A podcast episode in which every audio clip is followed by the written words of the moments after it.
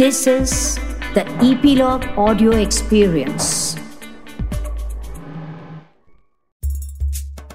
Sheikh Chilli ने अपनी मेहनत से कुछ पैसे जमा किए और धीरे धीरे इस लायक भी हो गया कि अपनी पसंद की कोई चीज़ खरीद सके बचपन से ही उसका दिल एक घोड़े के लिए मचलता था प्राय वह सोचता कि जब उसके पास पैसे होंगे तब वह भी अपने लिए घोड़ा खरीदेगा।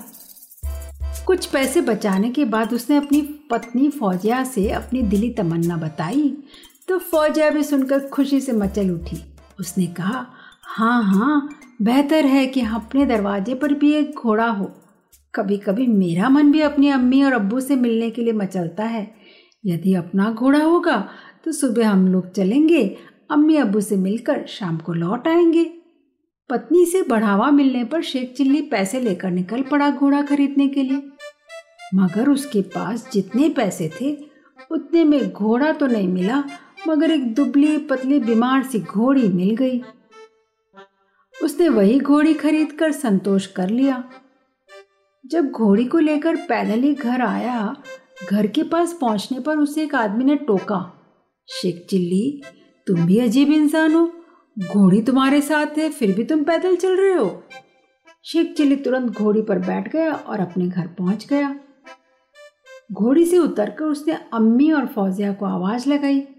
जब दोनों बाहर आई, तब शेख चिल्ली ने कहा, देखो, बचत का कमाल। अपनी बचत से मैंने यह घोड़ी खरीदी है। दुबली पतली घोड़ी को देखकर उसकी अम्मी ने कहा, ठीक है बेटा मगर तुम्हारी घोड़ी बीमार सी लगती है। इसे रोज भरपूर खाना खिलाना होगा। कुछ दिन लगेंगे, फिर घोड़ी ठीक दिखने लगेगी। घोड़ी लाए एक सप्ताह बीत चला था। फौजिया बेगम एक दिन सुबह सुबह शेख चिली से मनहुआर करने लगी। आज मुझे अम्मी की बड़ी याद आ रही है। चलो ना, अपनी घोड़ी से चलते हैं। शाम तक लौट आएँगे।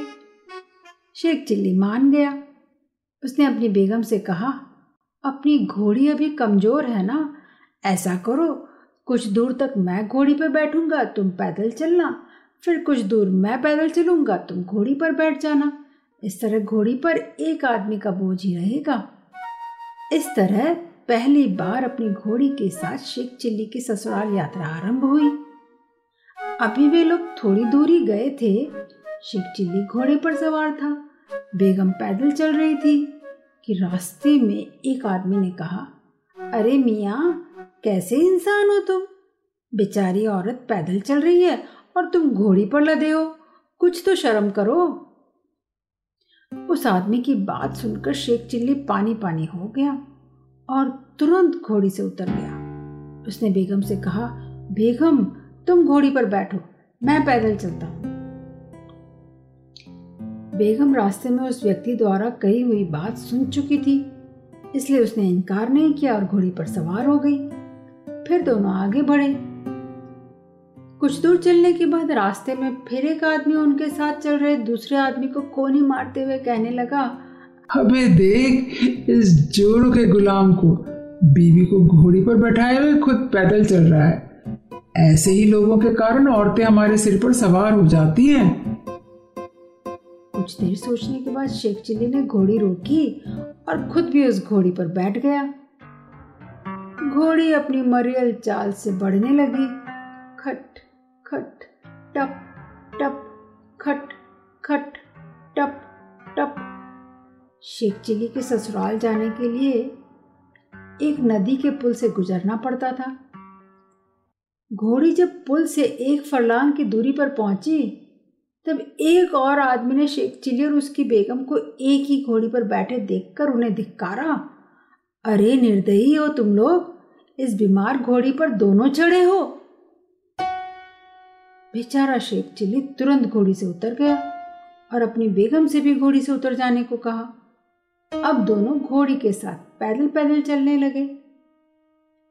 अभी वे थोड़ी दूरी गए थे कि फिर एक आदमी ने कहा हद्दी हो गई मूर्खता की। अरे भाई, जब तुम्हारे पास घोड़ी है, तब दोनों पैदल क्यों चल रहे हो? घोड़ी पर सवार होकर क्यों नहीं जाते? अब तो शेख चिल्ली को क्रोध का दौरा पड़ा। उसने तुरंत घोड़ी को अपने कंधे पर उठा लिया और उसे ले जाकर नदी में बहा दिया और फिर बेगम के साथ भुन भुनाता हुआ अपनी ससुराल की राह पर चलने लगा। न रहेगा बाँस न बजेगी बांसुरी। नहीं चढ़ना है हमें घोड़ी पर। तो यह था शेख चिल्ली का एक रोचक, मज़ेदार किस्सा। इसी कड़ी को आगे बढ़ाते हुए जल्द ही लेकर आऊँगी एक और मनोरंजक किस्सा, मस्त मौला शेख चिल्ली का। अपनी फैमिली और फ्रेंड्स के साथ इन गुदगुदाते किस्सों का भरपूर आनंद उठाने के लिए हमारे साथ जुड़े रहें और नई कहानियाँ सुनते रहें।